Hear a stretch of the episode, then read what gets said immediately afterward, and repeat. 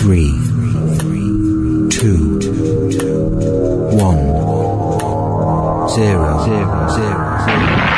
From the studios of WORQ in Wisconsin, this is the Stand Up for the Truth podcast. Today's issues, overlooked headlines, and biblical observations, equipping the remnant around the globe. Got your sword handy? This is Stand Up for the Truth. Good morning, brothers and sisters in Christ. Thank you for tuning in. Hope you had a wonderful weekend. And if you're in uh, Northeast Wisconsin or Michigan, Merry Christmas. Uh, May 1st, we had some snow on the ground this morning. Yes, we put on our lights and the coffee and the fireplace and just and some Christmas instrumental music and enjoyed the morning. But anyway, uh, it was great to see uh, many of you at the Great Lakes Prophecy Conference in Appleton, Wisconsin at the at Calvary Chapel there over the weekend. It was phenomenal conference. Uh, Tommy Ice, T.A. McMahon, Chris Quintanas, Jeff Solwald, Rob Yardley. Um, what, just amazing fellowship.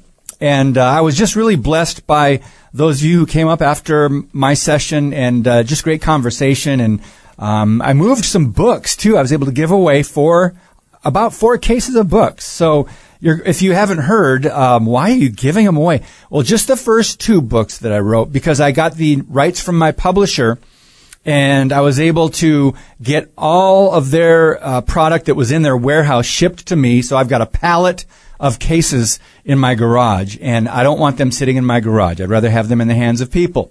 So that's why it was, it was fun. Great, great weekend, great conference. So thank you. And all of those uh, who came up and asked about Rosanna and that told her you're praying for her. She was so blessed. Um, first segment today, new book out called The Christ Cure 10 Biblical Ways to Heal from Trauma, Tragedy, and PTSD. In just a minute, we're going to connect with Dr. Tim Murphy, former congressman in Pennsylvania, and he's got an incredible bio. And uh, he was just seeing a patient minutes ago, and we'll have him on in a minute. But I, also wanted to say um, Jesus apparently is very controversial today if you believe the New Testament. Matthew 19, 4 Jesus answered and said to them, Have you not read that he which made them at the beginning made them male and female?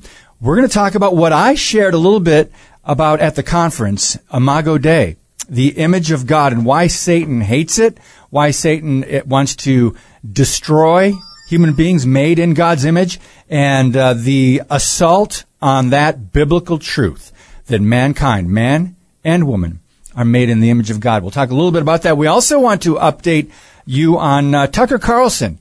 Uh, we're going to hear an, an audio clip from him in the next segment, in segment two, and we're going to just talk about what he was sharing before he either left or was fired or resigned from Fox News. Um, I really, really um, enjoyed his speech at the Heritage uh, Foundation last week um, before, again, before he left Fox News. So we're going to talk a little bit about that. And uh, the there's an article that I think we're going to go cite, and that is, hang on just a second. Um, who is telling the truth? Tucker Carlson calls out corrupt media and politicians. And of course, he did the no no. He spoke out against Big Pharma, and uh, th- he got in trouble for that. But anyway, that's going to be segment two. So right now, uh, we're going to bring in our guest, and we can't wait to hear about the brand new book, The Christ Cure, which is available on Amazon and where good books are sold. 10 Biblical Ways to Heal from Trauma, Tragedy, and PTSD. It's Dr. Tim Murphy. He's a licensed psychologist specializing in resilience and recovery from psychological trauma.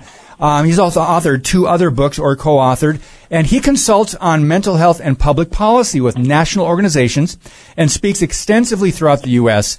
He has background. He served as Pennsylvania State Senate Senator and also he was elected to the U.S. House of Representatives eight times. He served eight years as an officer in the Medical Service Corps of the U.S. Navy Reserve, achieving the rank of commander. He worked on the staff in the inpatient traumatic brain injury PTSD unit at Walter Reed National Military Medical Center in Bethesda, Maryland. And as I said, the author of what the book we're going to talk about, The Christ Cure. Dr. Tim Murphy, welcome to the podcast. Uh, good uh, day. It's great to be with you. Yes, good morning, sir. And I know I was telling the the listeners uh, minutes ago that you were just with a patient. Boy, you mu- I can't imagine how busy you are. But thanks for taking your time uh, to be with us this morning and and talk about your book. Um, before we do that, I would just love for you to share a, a little bit about your background. You've got such an extensive bio uh, from politics to the medical profession. Um, just share a little bit about your journey to where you are today.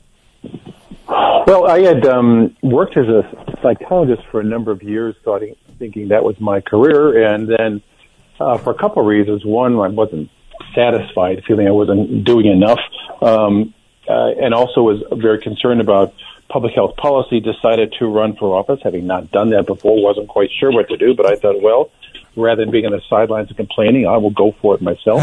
uh, did, got elected to the state senate, worked on some major legislation for healthcare reform there still felt this yearning. I wasn't satisfied. Things weren't, I wasn't achieving enough. Wasn't doing the, the things that I thought I was fulfilled with. So went on to run for Congress. There worked on major legislative reforms in healthcare. Hmm. Battled that actually for several years. It's, even though people talk a lot in, on federal policy about wanting to fix healthcare and med- mental health care, they really, it, the government oftentimes throws money at problems but doesn't solve problems. Mm-hmm. Uh, and also then I'm thinking, well, if I'm voting to send our best and brightest to fight in wars, and I have a skill, I'd like to participate too. So I actually had a meeting once where the chairman of the Joint Chiefs of Staff was there, and I said, you know, I I thought for many years about being a psychologist in the Navy, but they didn't want me. He said, "Well, we need you now." and um, he, I said, "But maybe I'm not a kid anymore." He says, "Oh, we'll get a waiver for you." Um, nine months later, I'm the hangar deck of the USS Eisenhower aircraft carrier taking the oath as a commissioned officer. Uh, and that's when I began to work, not just at Walter Reed Hospital, treating patients with traumatic brain injury and post-traumatic stress disorder, but also uh, did some time in a couple of aircraft carriers and worked with Navy Special Warfare, the SEALs, while I'm in Congress. Wow. And what's important throughout this whole thing is I was overwhelmed with time and taking care of everybody – and there's a line, I think it's in Matthew, it says, winning the whole world and losing yourself. And quite frankly, that's what was happening mm, to me. Mm. Wow. That my lifetime as, as a young man, as an adult, uh, dealing with an alcoholic father who was very often abusive, who I would sometimes run between my mother and father and stand there and take his hits instead of uh, her. Mm. Um, that there was events in my life too, which my sisters reminded me of that I quite frankly have no memory of where my father be attacked my mother and I came and intervened. I just don't even remember having done that. But what my approach was, if only I help enough people, if only I achieve enough myself, I can feel better about myself. And you know, think about this with politicians. You think, well, they're all confident and arrogant and polished and all those things. But really, for me, underneath that was this continuous desire to do more, feeling I'm not doing enough, this continuous belief that I'm not good enough, and struggling with depression through it all. Mm-hmm. Um, so much so that I was paying attention to everybody but my own family, my own marriage, and my own marriage was falling apart. Mm-hmm. Um, and then with more difficulties hitting, quite frankly, I finally said, "This is it. I'm leaving," and walked out. Of you know, resigned from Congress. Um, and I, but I had to also say, someone else can pick it up. Other people can take care of it. Yeah. It's going to be okay. Because the top thing in my life has to be resolving things in my life with my family. What all this gave me, an insight in that I didn't intend to do, was all these years I was treating people with trauma, but ignoring my own trauma. Mm. I was helping other people over their hurdles and through their darkness and not taking care of my own. So I reached a point really when I when I left Congress and I just in the depths of despair um, not wanting to wake up in the morning and cursing the sunrise, like, oh my gosh, I'm still here. Mm. I wish I'd just been taken away. I had to come to terms with this. Uh, painful, but important. And then really turn back to the Bible. Uh, uh, had a couple of people in my life that were fairly new said, "Hey, come with us. Well, we want to work you with on this. We want to work with you because you find when when you're overwhelmed with trauma, many people that you know just look at the surface of that. Mm. You know, what are the what are the symptoms you have?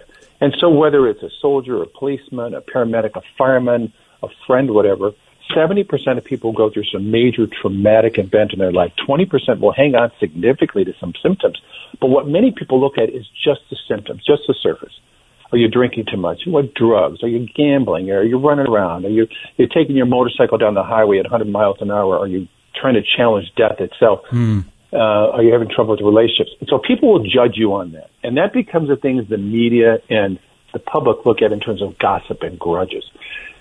Never getting beneath that. Um, and when talking with someone about trauma, uh, and and they tell me what they've gone through, and they tell me how they're coping with it or think they're coping with it, I often ask them a question: Is that working out for you? And they say, No, it's not. And we know when it comes to treating trauma, uh, many times, like the Veterans Administration, I think for for our veterans, they'll they'll prescribe a lot of medication, and doctors will prescribe medication for anybody who has troubles. But medication can change how we feel. It does not change how we think. It does not change how we behave. Yes. And in doing talk therapy, which I do as a psychologist, I help people change the way they think. But there's this point at which we've gone as far as we could. I may teach them techniques to calm them down when they're anxious because it's important. A person with trauma, their brain actually goes through architectural changes. That the part of the brain called the amygdala, which is like our smoke detector saying something's wrong, that can be going off all the time because our memory loop of our trauma doesn't stop. It infinitely runs through the difficult situations we face. Hmm. And each time, the brain's responding with, we're under attack, let's prepare. So all these stress hormones have dumped through our body. All these things take place. And that changes the way our brain functions, so much so that that, that amygdala, I, I use the analogy of a smoke detector, but here's the thing, it's very powerful, it's very strong, it, it, it, it helps us our survival, but it's kind of dumb because like a smoke detector, it cannot tell the difference between your house is on fire or you just blew out a lot of birthday candles. um, and so what happens is we have to make some sense of that, but the person who's experienced chronic trauma and anxiety replays, um, their their body changes and they reach the point they can't sleep, their relationships are broken, hmm. they have this hypervigilance all the time, always on edge, can easily have anxiety and panic attacks. But what's happening to me, I had to look back and say, my gosh, I'm doing the same thing.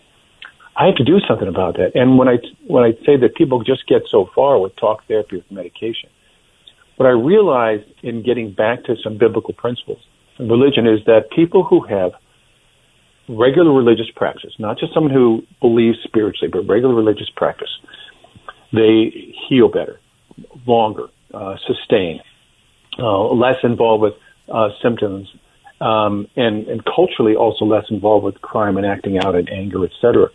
We know when people are engaged in acts of kindness and generosity towards other things, which religion encourages us to do, it also helps to calm down trauma. So this is where, in reading more, I, would, I sort of rediscovered all over again what has been around for thousands of years. The life of the Apostle Paul is an incredible teaching tool for us because of his multiple traumas. Beaten with rods three times, uh, get 39 lashes with whip five times, stoned and assumed he was dead, uh, had to escape from many towns because people were after him, robbed, sleepless, hungry, uh, floating around in the ocean for a day and a half on a piece of driftwood or in the Mediterranean Sea, stormy seas, chained to a wall, chained to a wall in a Roman prison. The list goes on and on. Yeah. And any one of those should have broken him That's right. any one of those, we would say, well, you, you could be having overwhelming PTSD. And I, I counted like 30 or 40 of these instances that I know it for him. And I said, why didn't he? And this is where, when I sat down and began to write about this, I realized I identified these four stages of what he did. One was his, his building his resilience before problems occurred. Second was um, arming himself in the resistance of the battles that he had all the time. The third thing was recovery after each one of these battles. And the fourth stage, and this is the one that is critically important when one looks at the religious and spiritual and faith aspects of this, is renewal. So what Paul wrote, to be transformed by a renewing of the mind, in Romans 12, 2. Yes. And this is where I see things really critically change for him and gave me a freedom which I teach to other people too. Friends, uh, the book is brand new. It's on Amazon, and of course, it's on Dr. Tim Murphy's website. But it's called "The Christ Cure: Ten Biblical Ways to Heal from Trauma, Tragedy, and PTSD." Um, that's one of the talking points uh, that I got from um, your representative that I really appreciated and really drew me in because I'm thinking, "Wow, that what a great example!" Because the Apostle Paul did suffer, as it says, several dozen severe traumas, including physical violence. And uh, modern psychological research suggests any one of those traumas should have been emotionally crippling, but instead, Paul somehow not only endured it, but he grew stronger and more bold, and only Christ can do that. Yes. And that's what's so important. He didn't complain about his sufferings. What did he say? He said, by his stripes I'm healed. This suffering, he saw meaning in it. When we struggle in life, and we're all going to struggle in life, it, it weakens us and we can become tempted then by forces of evil to say, you know what, you don't have to suffer so much. Do this. I mean, think about how Jesus was tempted. You know, if you're hungry, turn these stones to bread. Jump off this cliff and fly. I'll give you all this power. And Jesus says, no, because I know what's coming with that. I'm not striking that deal with the devil. What we do, though, when we're immersed in our depression or anxiety, we often say, I cannot handle this. Mm-hmm. I cannot handle the suffering. And Paul's saying, hey, I've been through worse. Hmm. You, you look at some of his letters that says, hey, look what I've done. You, you want to complain? Uh, you know, I'm not saying these to brag. I'm saying I got a lot of problems. I've got this thorn in my side I can't get rid of. So what I do is I see it as meaningful for me. It, bring, it brought him closer to understand the sacrifices that Jesus made for him. And along those lines, you know, it's, it, it's, it's a powerful source of his, his renewal and his strengthening. Mm. Um, it's called a handbook for the written. I'm just, or the, for the broken, a handbook for yeah. the broken. I'm reading from the Amazon page. And I just want to share with you friends, it, it says a valuable guide for anyone dealing with PTSD, trauma and tragedy, family members of trauma victims, clergy who seek a better understanding of psychology, and for counselors who seek a better understanding of the role of faith in the healing from trauma. Um, so, Dr. Murphy, the, in the Christ Cure, it says you will learn how prevalent PTSD really is because we hear a lot about it, about the military and things like that. And maybe people are going through, maybe like a hurricane or a tornado comes through their town mm-hmm.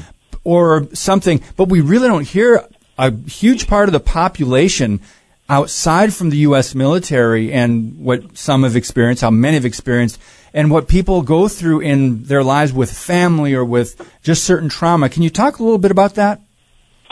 You know, so when um, you know, we do oftentimes think PTSD is something that soldiers have, veterans have. Mm-hmm. And look, they do because in the horrors of war, uh, and although I've never been in combat, because of the work I've done in hospitals and been in the ICUs and watching the healing that takes place for people who have massive head injuries or amputations or blindness, that that's nothing pretty about that. But what happens long after the last shot is fired, next 30, 40, 50 years, many of these are still trying to heal and go through battles. Well, if we have witnessed a horrific incident, if someone has uh, seen an accident or, or trauma in their town, that those random things can really shake us to our core. But there's a second level, a second type of trauma where people experience where they've by living a life of risk, it brings it upon them. And so that can be the fireman, policeman, or, or paramedic. Paramedics who say the worst day of your life is every day for me. Wow. But it is also when we take risks on our own life that lead us towards the chance of harm. And here's where it leads us to the third level, and that is sometimes the trauma is self-inflicted. Mm. The choices we make yeah. to be involved with a wide range of vices, to treat people poorly, to ignore um, things we're, we're called upon to do, eventually it catches up with us. Uh, I, I think of it in terms of much of our life. God says, "Hey, I laid out the plans for you. Go. You're on your own. You got free will. Go for it." And people ignore it. And then sometimes a little tap on the shoulder, that little whisper that says, "Hey, you ought to redirect yourself. It's not good for you." The Lord puts people in our life to say, "I think you're going the wrong way. Why don't you come this way?" We can choose to ignore. We can choose to listen.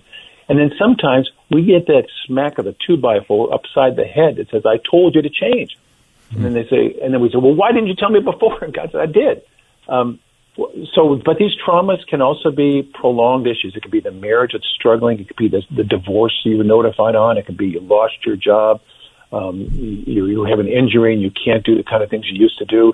Um, those things can also bring this chronic stress, which can have a similar impact of the way the body and the brain responds to stress. And so in my book, I lay out not just those stages that Paul had there, but also six very practical things of why you have to remain physically fit and what the Bible says about that, why diet hmm. and what we eat is so important to our healing, why sleep is, why learning to relax and meditate. I mean, even Jesus sometimes said, hey guys, you've been busy, let's go off and rest. Take it hmm, easy, yes. take fun. And I think if it was good enough for the apostles, maybe we ought to do it too. Um, so in, in all those lines, uh, in all those issues, um, it, we need to recognize, don't look upon trauma as, well, that's somebody else. I don't have to pay attention to me, because that's when you're going to be in trouble. Always be vigilant. Know you'll be vulnerable. And then we'll look at ways and signs in yourself that something is wrong and adapt and deal with those. Even if you don't feel you have signs yet, uh, start working on it now. It looks like just from reading the table of contents, there's so many practical things that a person can do because oftentimes a person that's dealing with some of these things, they feel overwhelmed and the depression gets the best of them. As it talks about in the description, tens of millions of people suffer with anything from depression to anxiety, sleep disorders, uh, isolation, and the current treatment approaches. And boy, I've heard this from a lot of people, friends and people in the church, counseling and medication but this often doesn't go far enough. Um, I would just love for you to just expound a little bit more on the fact that we need to really kind of take things in our own hands when it comes to our health instead of depending on the so-called experts. M- many of them maybe mean well, but I don't think, first of all, they a lot of them don't take the faith perspective, and a lot of them don't give us enough tools to do what some of the steps in particularly uh, chapters 12 through 17 get fit, strengthen your attitudes, sleep, your mind, eating healthy.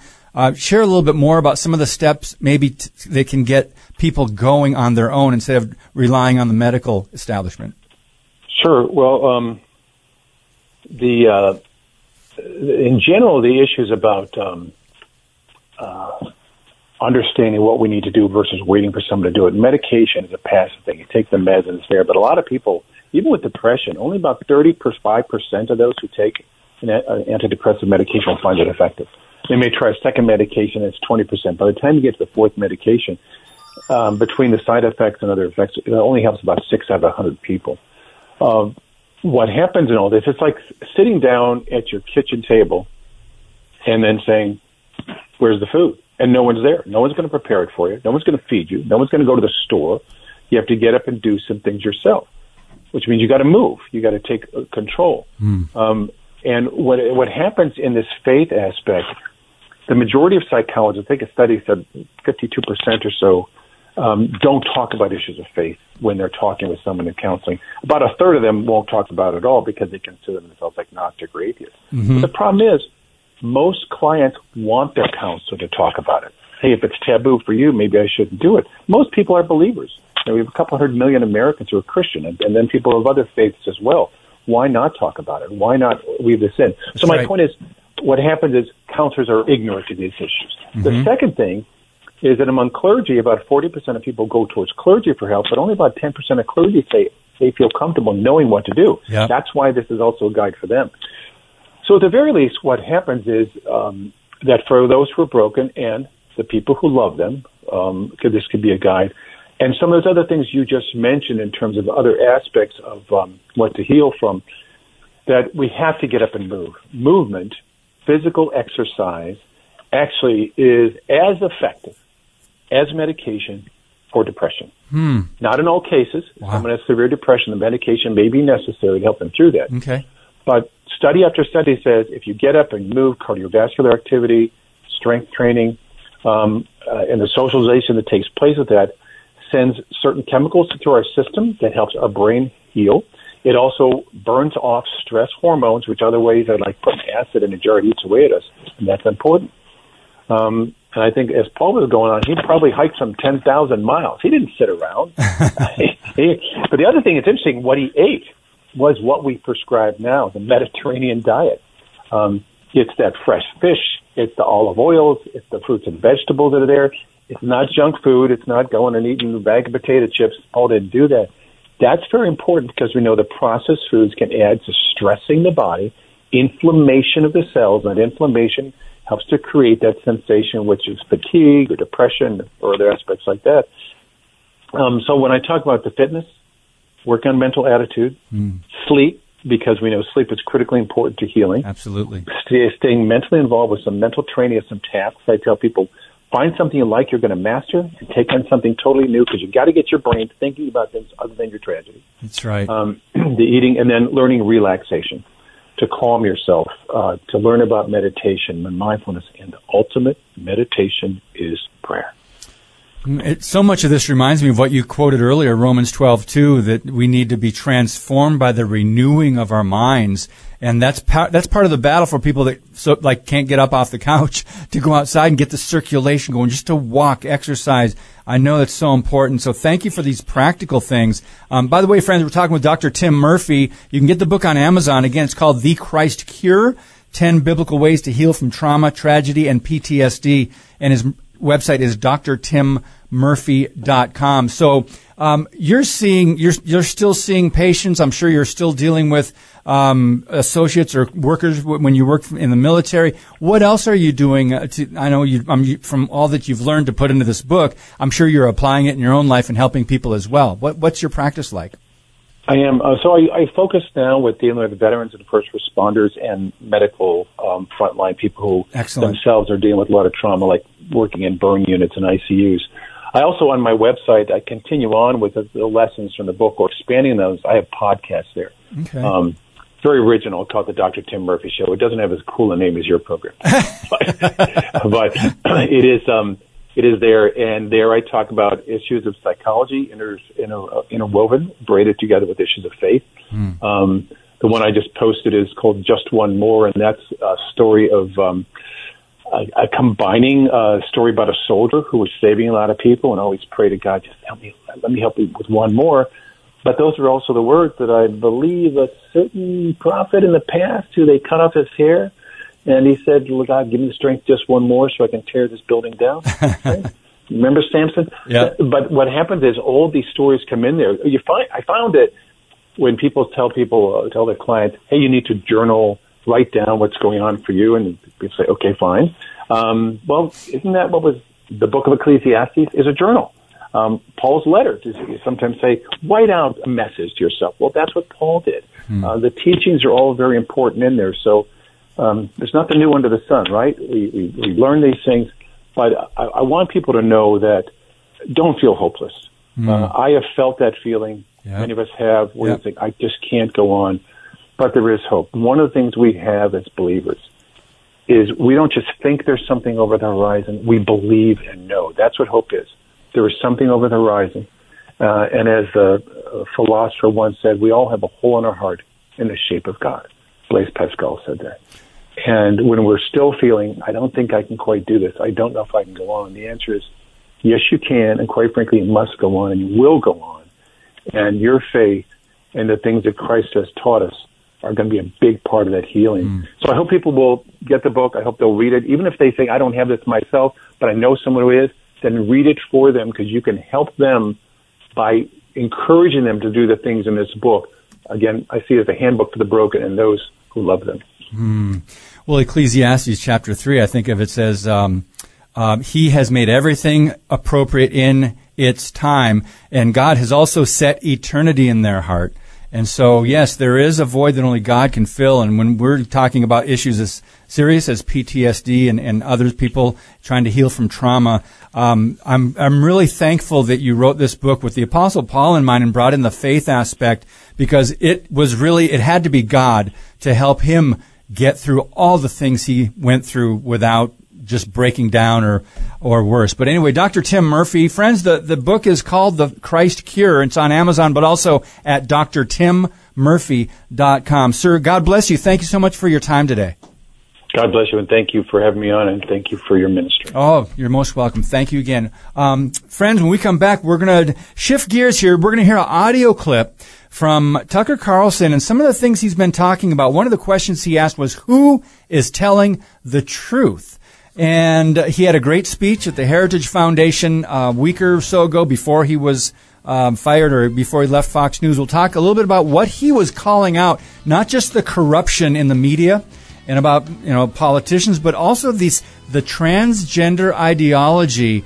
There's another mental health issue. Perhaps we can talk about that and what the Bible says next on Stand Up for the Truth. Keep it right here.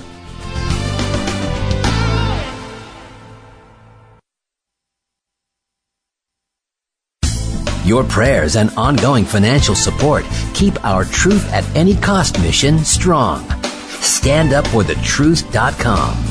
I'm just saying this as an observer of what's going on. There is no way to assess, say, the transgenderist movement with that mindset. Policy papers don't account for it at all.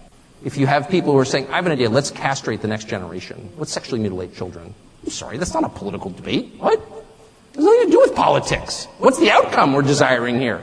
An androgynous population? Is that really what we are we arguing for that? I don't, I don't think anyone could like defend that as a positive outcome.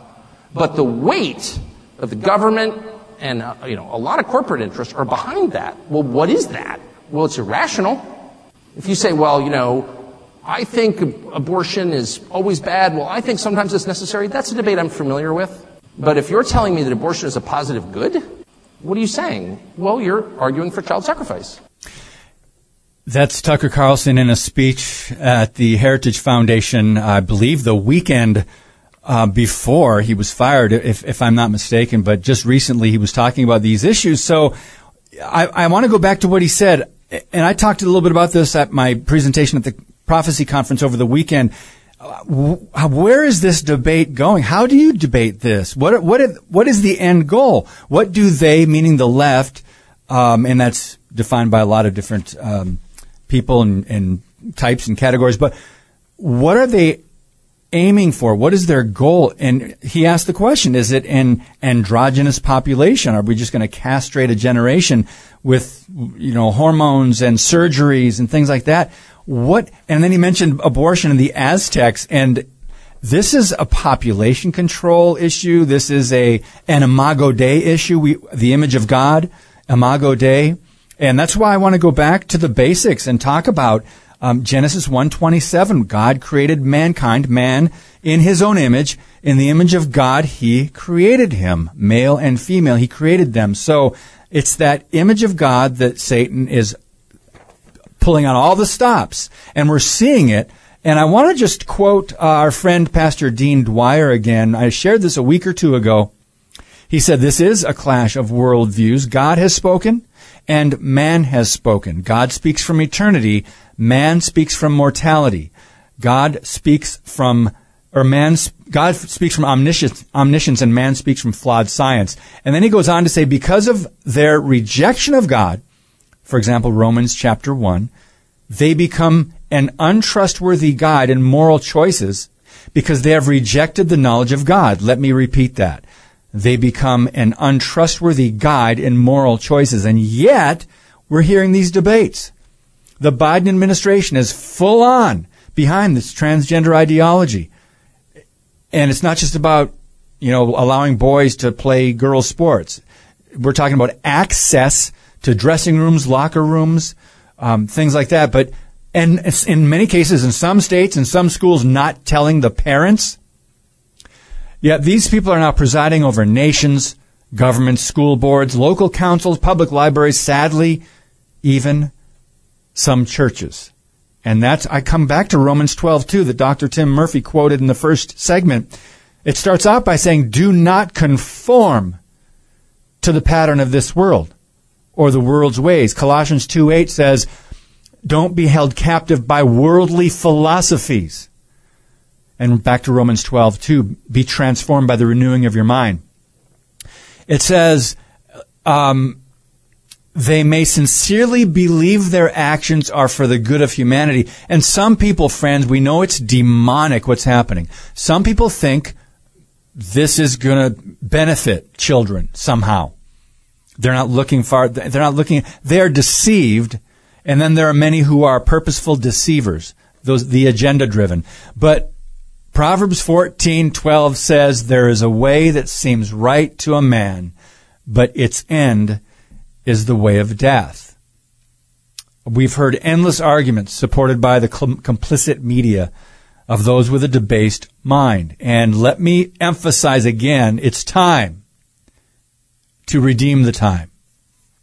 It's time that those who have the mind of Christ, those who are believers, in the true gospel, in the Word of God, and have been saved, it's time for believers in Christ to raise up their voice and proclaim the truth.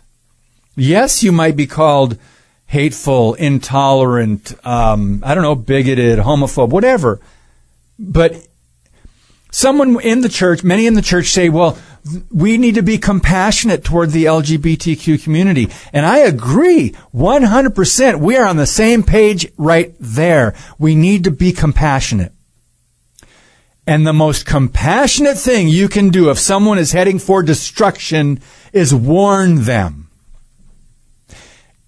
If we love people, we will tell them the truth. Warn them. Some people are fighting back. I'm going to go to just a headline here. I just pulled up from a few days ago. Um, teachers sue district state education board for f- now this is some there are some teachers that are really you know doing good why did they sue the state education board for forcing them to lie to parents of gender confused kids so there's some policies and I'm sorry, friends, sorry to break the news if you're not aware of what's going on in the government run education system in America. There are some policies in, in many school districts that says, yeah, you, you can come and keep this confidential with your teacher and your the student about this transgender ideology if you want to go into the, the hormone treatment or if you want to eventually have a sex reassignment surgery, which is impossible. It does not exist. Gender reassignment surgery. It does not exist. That's not what they should call it. Those aren't the proper technical words for the truth. Because you, why? You cannot reassign what God designed. We were talking about that in creation over the weekend at the conference. If there is creation, if there is a design, there had to be a designer. If there is creation, and Romans 1 talks about this, men are without excuse. If there's creation that you can see that, oh my goodness, man could have never come up with this, there had to have been a creator. So there are some that are pushing back and fighting back. So this was a middle school, by the way. This was a middle school. These, some of these, there's a small number of teachers sued their school district because the policies say they were to hide the students' intention to change genders, hide from their parents. So there's a federal lawsuit filed by attorneys from Thomas More Society, and um, yeah, this is not just a a single. Oh, that's just a random case, right? Nowhere else in America is that happening. Don't be naive. But anyway, um, so I also wanted to talk about before Tucker Carlson left Fox News. He delivered, now we played a clip from his speech at the Heritage Foundation, but before he left Fox, Tucker Carlson delivered a commentary on the corrupt media. He had been pointing out the problems with big pharma and he's been talking about corrupt politicians and he, he's been saying this a lot truth telling truth telling. And he says the truth will come out. And he says he asked the question who is telling the truth? And he pointed out that a lot of quote news channels and you've got to use air quotes when you say news channels they've taken hundreds of millions of dollars from big pharma companies and they shilled for their products on the air. So I who knows where what Tucker Carlson is going to do. I mean, he can just ride off into the sunset. He deserves it.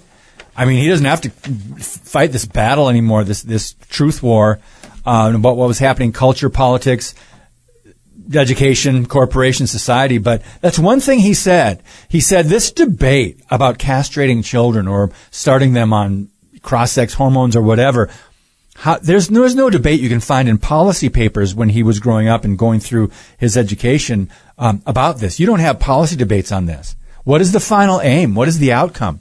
And that comes back to the depraved mind, the globalist mindset. There's a population control that is driven by the devil. Why? What's his mission? What is the enemy's mission? Kill, steal, and destroy. He wants to kill human beings. Why? Human beings are made in the image of God. Imago Dei. So we'll try to keep up with um, what Tucker Carlson is doing because we he can't we don't agree with everyone 100% of the time. But I really as I've studied journalism in the past, um, I really appreciated what he has done in what he has called out in his commentary on his program in the past. So let's see. Get back to the issue. By the way, one more article before we get to the issue. Planned Parenthood is now stepping deeply into transgender hormones. Wait a minute, wait a minute, including for minors, according to their annual report. Wait a minute, stop right there. Um, Planned Parenthood, transgender hormones, what, what could their goal be? What are they trying to do? We know they just got a record amount of federal funding thanks to the Biden Democrats. I believe it was $670 million that's on your way to a billion in federal funding, but they got a raise. So with Roe v. Wade being overturned last year, Planned Parenthood got a raise. How did that happen?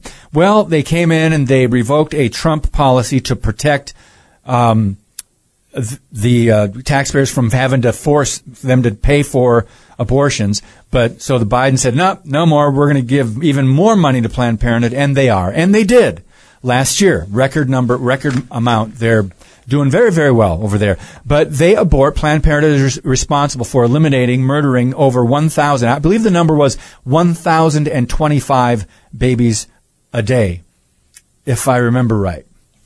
I wrote about it. It's my new article, but um, don't quote me on that. So very interesting. Let me see if I can pull it up. Um, it's, at, it's in a couple different places. Well, anyway, I want to go back to the scriptures. Remember what I started off the podcast? I quoted Jesus, the troublemaker, Matthew 19:4. He said, "Have you not read that he which made them at the beginning made them male and female?" We quoted Genesis 1:27, God created man in his own image. In the image of God he created him, male and female he created them. And then we said, um, actually, this is over the weekend. I was talking about the. Is this true? If this is true, if Jesus is right, if he spoke the truth, if he is God, how is this now a debate in our culture about creation? The very basics, the existence of God, the creation of the heavens and the earth, and the creation of mankind, male and female. How did he do that? Well, Genesis 1 and 2 talks about that, but let's go back to the Bible. Is it God's word or not? Isaiah 40 verse 8 says, The grass withers, the flower fades, but the word of our God stands forever. 2 Timothy 3.16 says, All scripture is Genesis scripture? Yes. Is Revelation scripture? Yes. Psalms? Yes. Isaiah? Yes. Paul's letters? Yes. The Gospels? Yes. All scripture is God breathed. It's inspired by God. It is inerrant. It is infallible. 2 Timothy 3:16 and Psalm 100 verse 5. For the Lord is good, his mercy is everlasting and his truth endures to all generations. So a question I asked at the conference Saturday, a question I asked the audience and they all responded correctly. I said, "But I know the scripture says that. I know the Bible says that. But can God's word be trusted in this generation? Is it still true?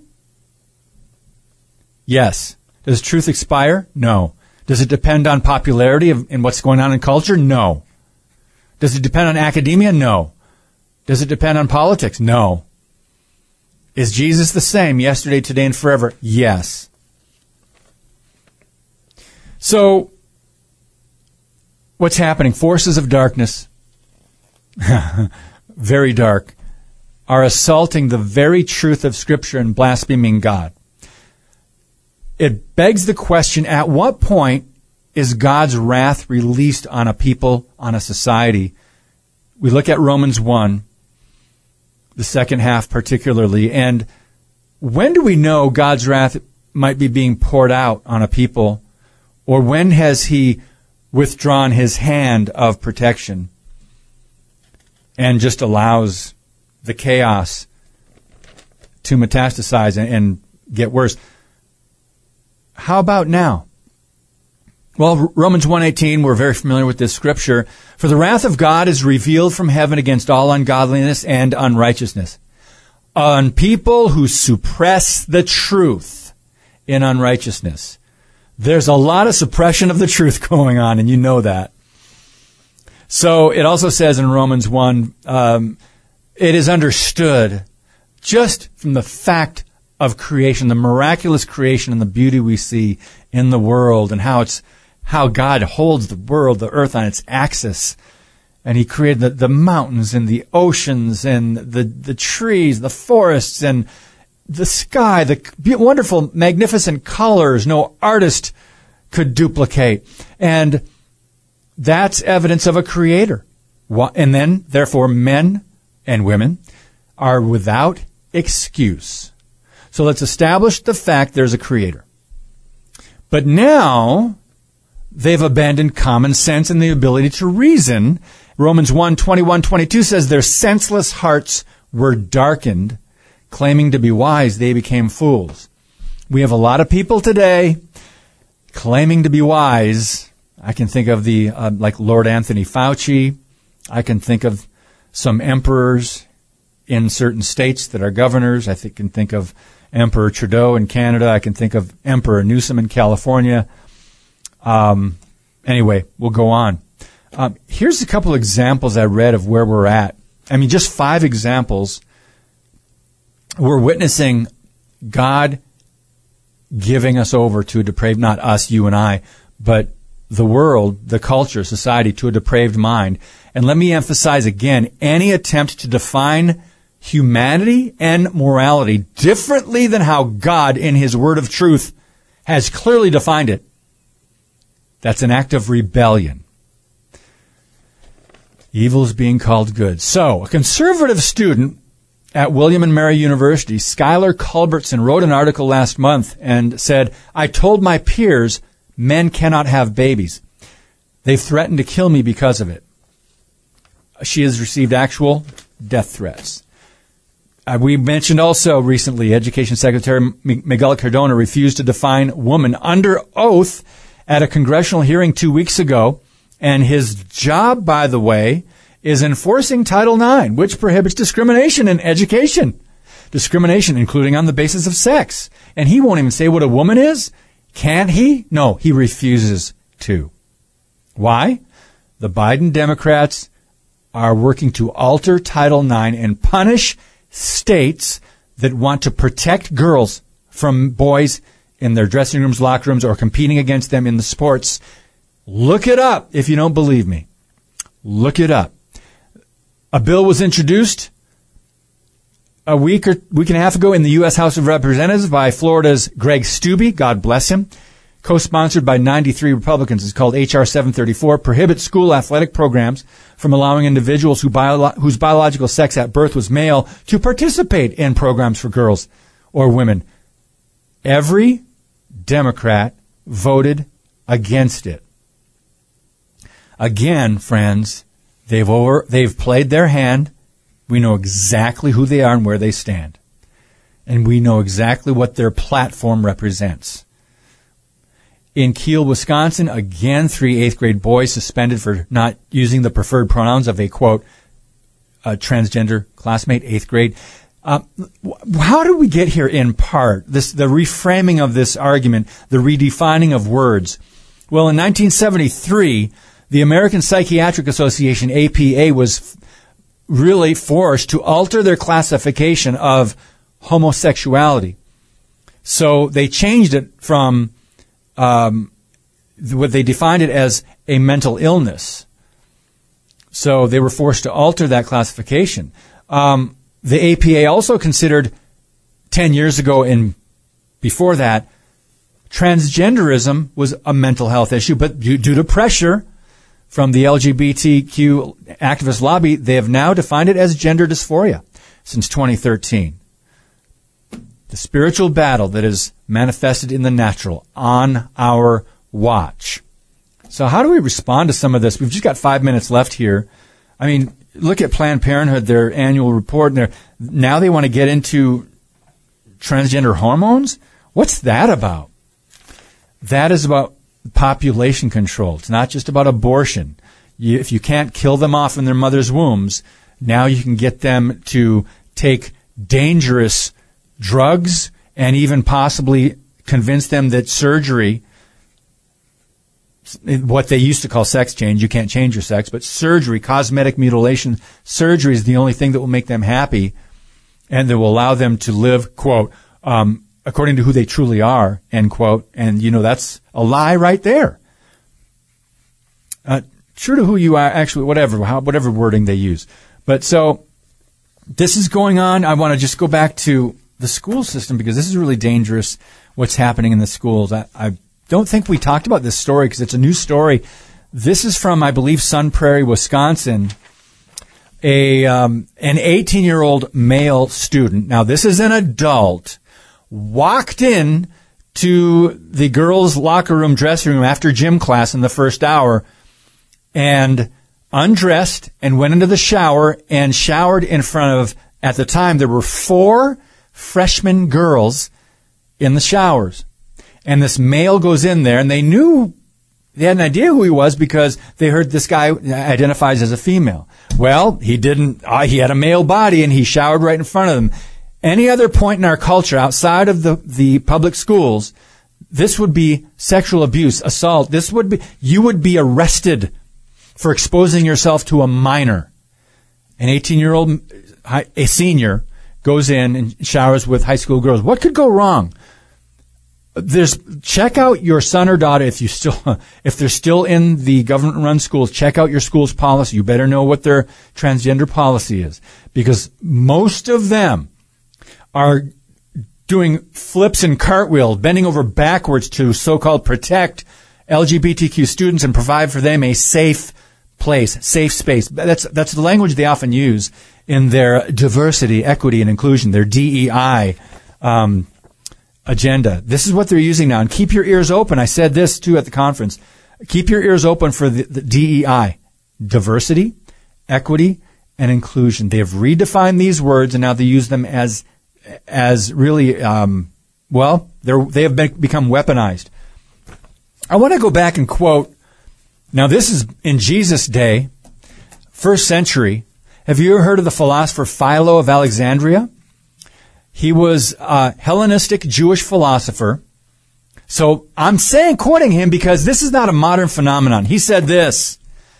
Philo of Alexandria, he lived during the first century. He talked about he was disgusted with effeminate males who used cosmetics on their face and hair. And he said, another evil, much greater than that which we have already mentioned, has made its way among and been let loose upon cities, namely, the love of boys, which formerly was accounted a great infamy even to be spoken of, but now which sin is a subject of boasting, pride, not only to those who practice it, but even to those who suffer it. Again, Philo lived during the time of Christ, a time in which Imago Dei, the image of God in mankind was understood to be a foundational truth. Satan will continue to attack the image of God. So I was fascinated to hear that, to read that on Philo of Alexandria. So this is not, there's nothing new under the sun. They're just finding, as Romans 1 again, they're finding new ways to do evil. Right? Romans 1.30, inventors of evil things. What, what, what kind of evil are you talking about, David? I'm talking about convincing children that they're unhappy, that they should hate their country and themselves, that you should confuse them about their gender and sell them life-altering surgeries and leave them scarred, depressed, and even suicidal. That's, that's new ways of doing evil. You're, they're inventing ways to implement evil. This is demonic, friends. Again, it is a clash of worldviews. God or man. There, I just, I just summed up the battle. God or man. We've run out of time. Uh, tomorrow we've got Dr. Ingrid Skop on the podcast, the Vice President and Director of Medical Affairs with the Charlotte Lozier Institute. It advises and leads the pro-life movement with scientific, statistical, and medical research. And we're going to talk a lot about the FDA approval of the abortion pill and how one federal court recently struck it down. This is a battle now. Talk about new ways to do evil. You don't even have to see your doctor to abort your child to get rid of the, preg- the pregnancy. the human. T- you you can just use the pill. Just take a pill. New Ways to Do Evil. Dr. Ingrid Skop tomorrow, and Mary Danielson will be in studio with me. You will hear from Trevor Loudon on Wednesday. He's exposing U.S. congressmen and senators and their ties with the Chinese Communist Party. Chuck Girard, worship leader, pioneer of contemporary Christian music. We're going to rock and roll preacher. We're going to hear from Chuck Girard on Thursday, and his daughter, by the way, Lisa Child, uh, Lisa Childers. John Leftler on the podcast on Friday. Busy week. Hope you're doing well. God bless you. And as always, friends, keep speaking the truth about things that matter.